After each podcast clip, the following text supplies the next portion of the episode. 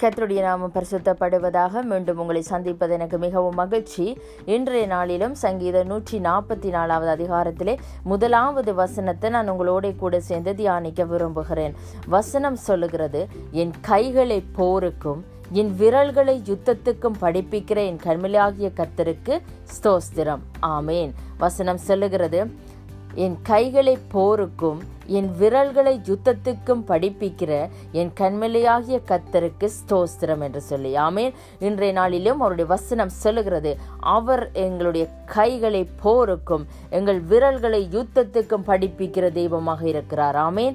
ஏன் அவர் எங்களை யுத்தத்துக்கு படிப்பிக்கிறார் என்று சொன்னால் எபேசியருக்கு எழுதின நிருபத்திலே அப்போசனையாகிய பவுல் இப்படி சொல்லுகிறார் எபேசியர் ஆறாவது அதிகாரம் பத்தாவது வசனத்திலே கடைசியாக என் சகோதரரே கத்தரிலும் அவருடைய சத்துவத்தின் வல்லமையிலும் பலப்படுங்கள். ஆமேன். அவருடைய சத்துவத்தின் வல்லமையில நாங்கள் என்ன செய்ய வேணும்? பலப்பட வேணும். எங்கள் கைகளை நாங்கள் போருக்கும். எங்கள் யுத்தத்துக்கு யுத் எங்கள் விரல்களை அவர் என்ன செய்கிறார்? யுத்தத்துக்கும் படிப்பிக்கிற தெய்வமாக இருக்கிறபடினால் நாங்கள் சத்துவத்திலும் வல்லமையிலும் பலப்பட வேண்டியவர்களாக இருக்கிறோம். ஏனென்று சொன்னால் பதினோராவது வசனம் சொல்லுகிறது நீங்கள் பிசாசின் தந்திரங்களோடு எதிர்த்து நிற்க திராணி உள்ளவர்களாகும்படி. ஆமேன். பிசாசின் ஒவ்வொரு தந்திரங்களோடும் நாங்கள் எதிர்த்து நீக்கத்தக்க திராணி உள்ளவர்களாகும்படியாக நாங்கள் சத்துவத்திலும் வல்லமையிலும் நாங்கள் பலப்படுகிற பொழுதுதான் அவைகளை மேற்கொள்ள முடியும். அந்த யுத்தத்தை நாங்கள் செய்ய முடியும் என்று சொல்லி அவருடைய வசனம் சொல்லுகிறது. ஆமேன். ஏனெனில் மாம்சத்தோடும் இரத்தத்தோடும் அல்ல. ஆமேன்.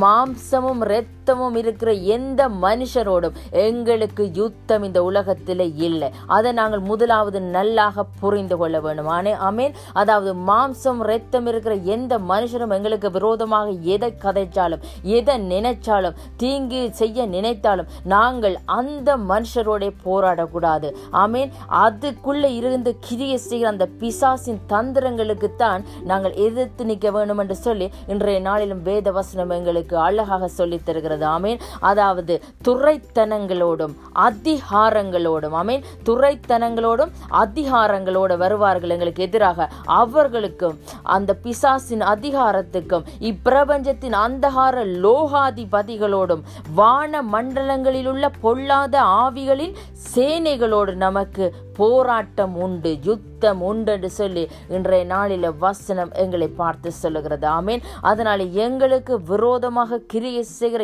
எல்லா வான மண்டலங்களின் பொல்லாத ஆவிகளுக்கு விரோதமாக நாங்கள் எங்களை பலப்படுத்தி கொண்டு அதற்கு எதிராக நின்று அந்த யுத்தத்தை ஜெயமாக செய்து முடிக்க வேண்டும் என்று சொல்லி அவருடைய வசனம் இன்றைய நாளில் எங்களை பார்த்து சொல்லுகிறது. ஆமீன். அதாவது துறைத்தனங்களோடும் அதிகாரங்களுக்கு விரோதமாக நாங்கள் யுத்தம் செய்கிற பொழுது நிச்சயமாக அதில் ஒரு வெற்றியை நாங்கள் காண முடியும் என்று சொல்லி அவருடைய வசனம் என்ற நாளிலும் எங்களை பலப்படுத்துகிறது. ஆமே அதுதான் இயேசுவும் கூட எங்களுக்கு எங்களுக்கு அந்த அதிகாரத்தை தந்து விட்டு போயிருக்கிறார். அவர் சொல்லுகிறார் லூக்கா பத்து பத்தொன்பதுல இதோ சர்ப்பங்களையும் தேல்களையும் மிதிக்கவும் சத்துருவனுடைய சகல வல்லமையை மேற்கொள்ளவும் உங்களுக்கு அதிகாரம் கொடுக்கிறேன். ஒன்றும் உங்களை சேதப்படுத்த மாட்டாது. ஆமேன். சேதப்படுத்துவது இல்லை. இல்லை என்றால் இல்லைதான். ஆமேன். ஒன்றும் எங்களை சேதப்படுத்துவதில்லை என்று சொல்லி அவருடைய வசனம் இன்றைய நாளிலும் எங்களை தைரியப்படுத்துகிறது பலப்படுத்துகிறது. அதனால இன்றைய நாள் வார்த்தையின்படி கர்த்தர் உங்களை அளவில்லாமல் ஆசிர்வதிப்பாராக. ஆமேன் ஆமேன் ஆமேன்.